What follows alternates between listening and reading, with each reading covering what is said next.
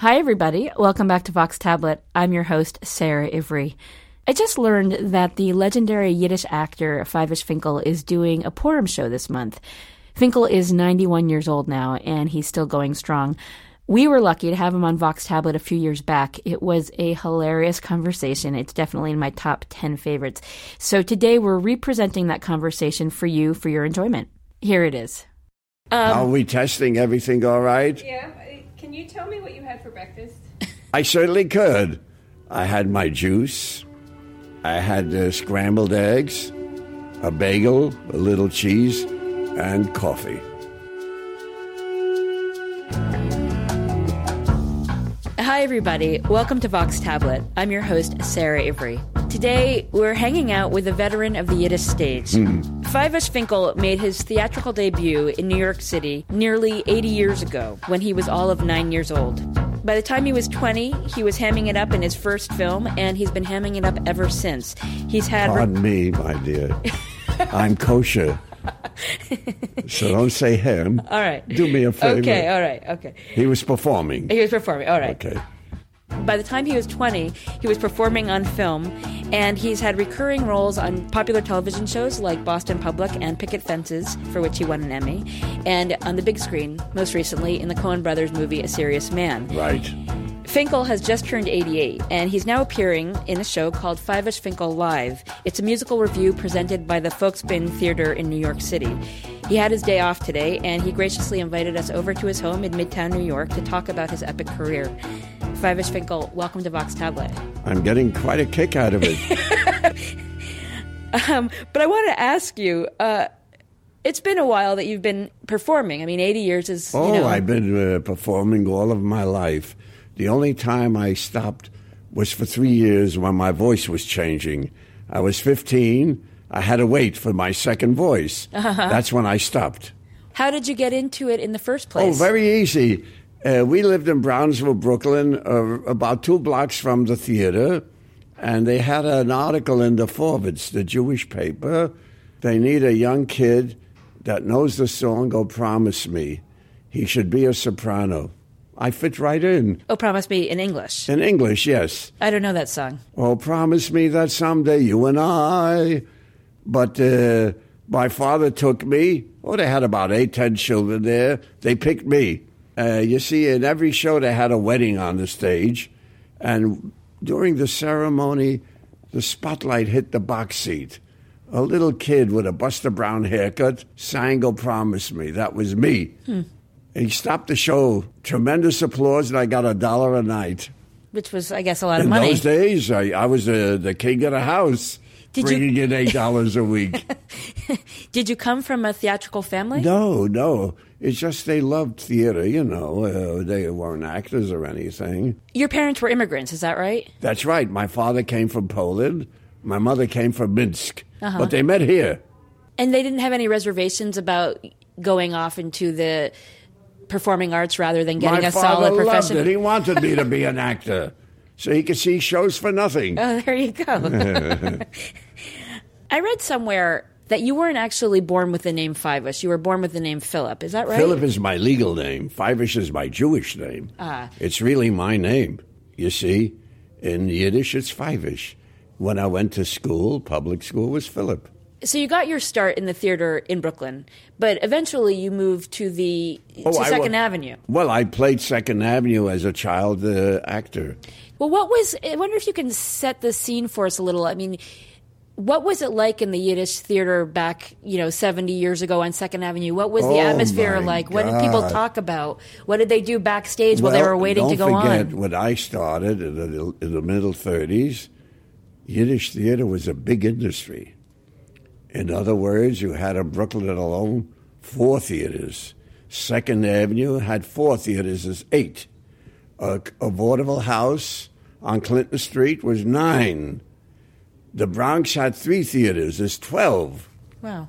But it was a very, oh my goodness, a, a season was was about 42 weeks, 43 weeks the season. So it's practically the whole year. Nearly the whole year. And vaudeville they used to charge, when I was a kid, 25 cents, 50 cents at night. The owner couldn't make a go of it at that price. He raised a dime. They wanted to kill him. they they didn't. Uh, they weren't bashful. Those audiences. Did you prefer that kind of audience to what you encountered later when you got to Broadway? I loved that audience to talk to me. they didn't heckle. Heckler is different. A heckler would try to insult you, but they didn't. They would say, "Oh, wonderful!" After a song, marvelous. They would yell up, "We heard that last week," you know, things like that. Went on. I got a big charge out of that, Uh-huh. really. When I went to Broadway, the, the audience was really disciplined. You know, they didn't do that. You made the crossover to Broadway in Fiddler on the Roof. That's right. What year was that? That was 1966. 66. I signed the contract at 65, and the first national company rehearsed and went on the road in 1966. When we finished the tour in 1970, I played a year on Broadway. And did you find that it was different uh, being on Broadway, not just in terms of the audience, but just the whole mechanism of putting it's a a show? It's a complete different mechanism. in what way? uh, there's more of a discipline there. You know, you, you couldn't ad lib uh, unless you got permission. You know, but you get used to it. Did they you- paid better. Uh, yeah, I imagine. Not in my case.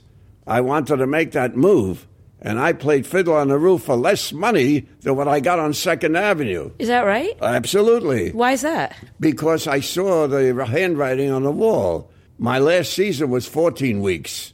You can't make a living on 14 weeks. So, in order to make a living, I performed at resorts, bar mitzvahs, weddings, everywhere where I can make a living. I had two sons to send to college. Right, yeah. I took that job, a job, I mean the, the engagement, and they paid less money than what I got on Second Avenue. Because on Second Avenue, I was a star. Was that hard to go from being a star to sort of being part it of this was very cast? easy. When you see a director like Jerome Robbins, you don't care about money. You want to appear with under his guidance. He was amazing. Oh, you're a genius. Well, one thing I was wondering about in terms of Fiddler on the Roof is it's sort of like this romantic notion of shtetl life.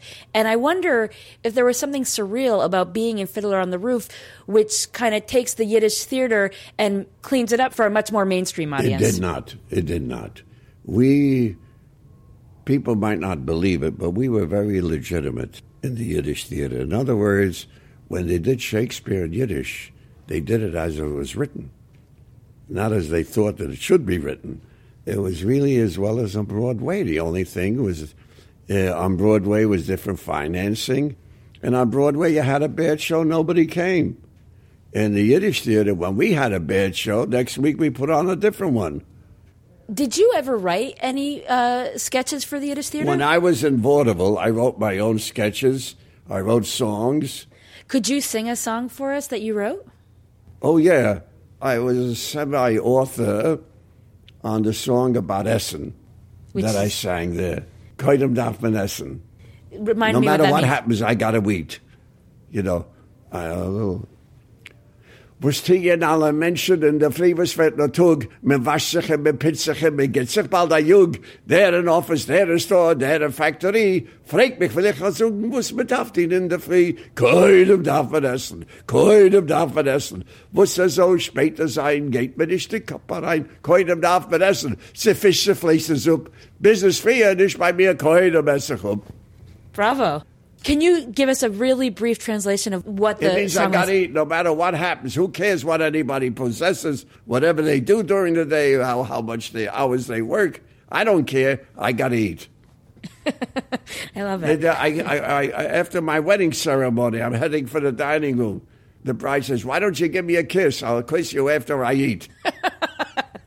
Uh, and uh, that was the song. Yeah.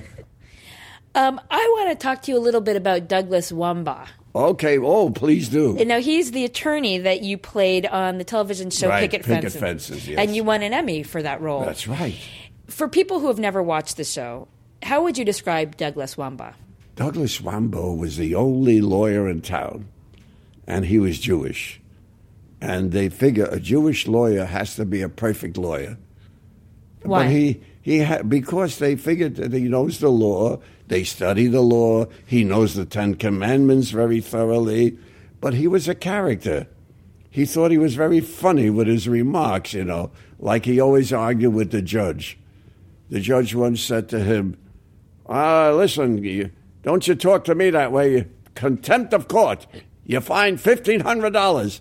So I used to say, thank you, Your Honor. Put it on my tab. See, things like that. And uh, it was very amusing. Now, it was, wasn't a, written originally that way. How was it written? It was written for a Gentile person. But however, David Kelley couldn't find somebody that he would like for the role. Mm-hmm.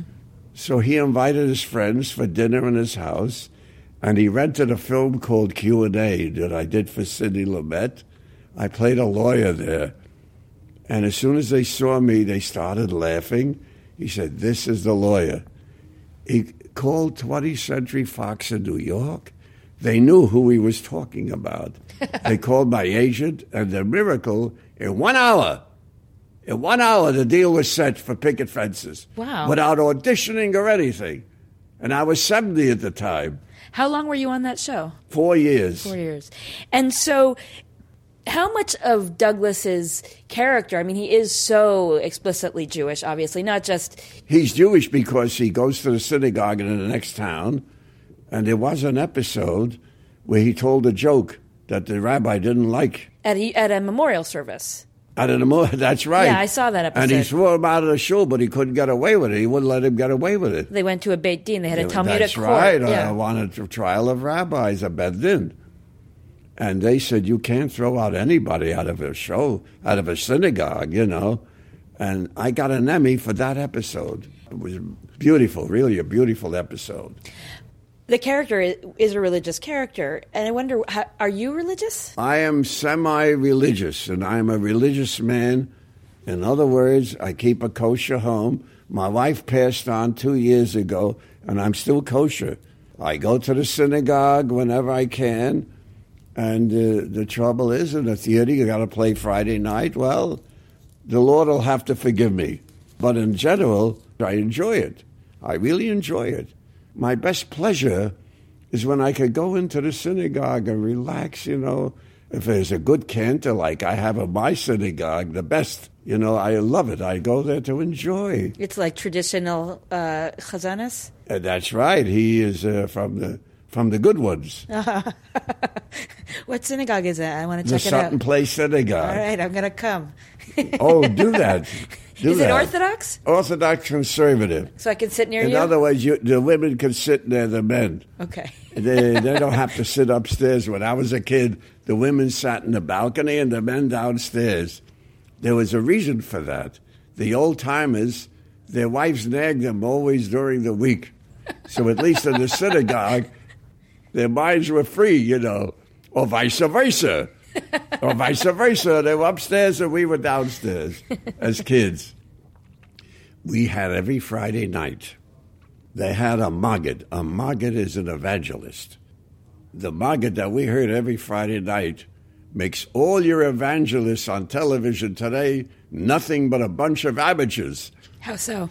Because this man, he knew how to get to the public. Fire and brimstone, you know. The women were crying. You could drown in the tears there. We went every Friday to hear him. He was very interesting, too.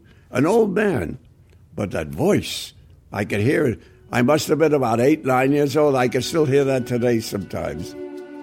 Fyvush Finkel, thank you so much for speaking with us. This was a great Hmm. pleasure and joy. It went so quick.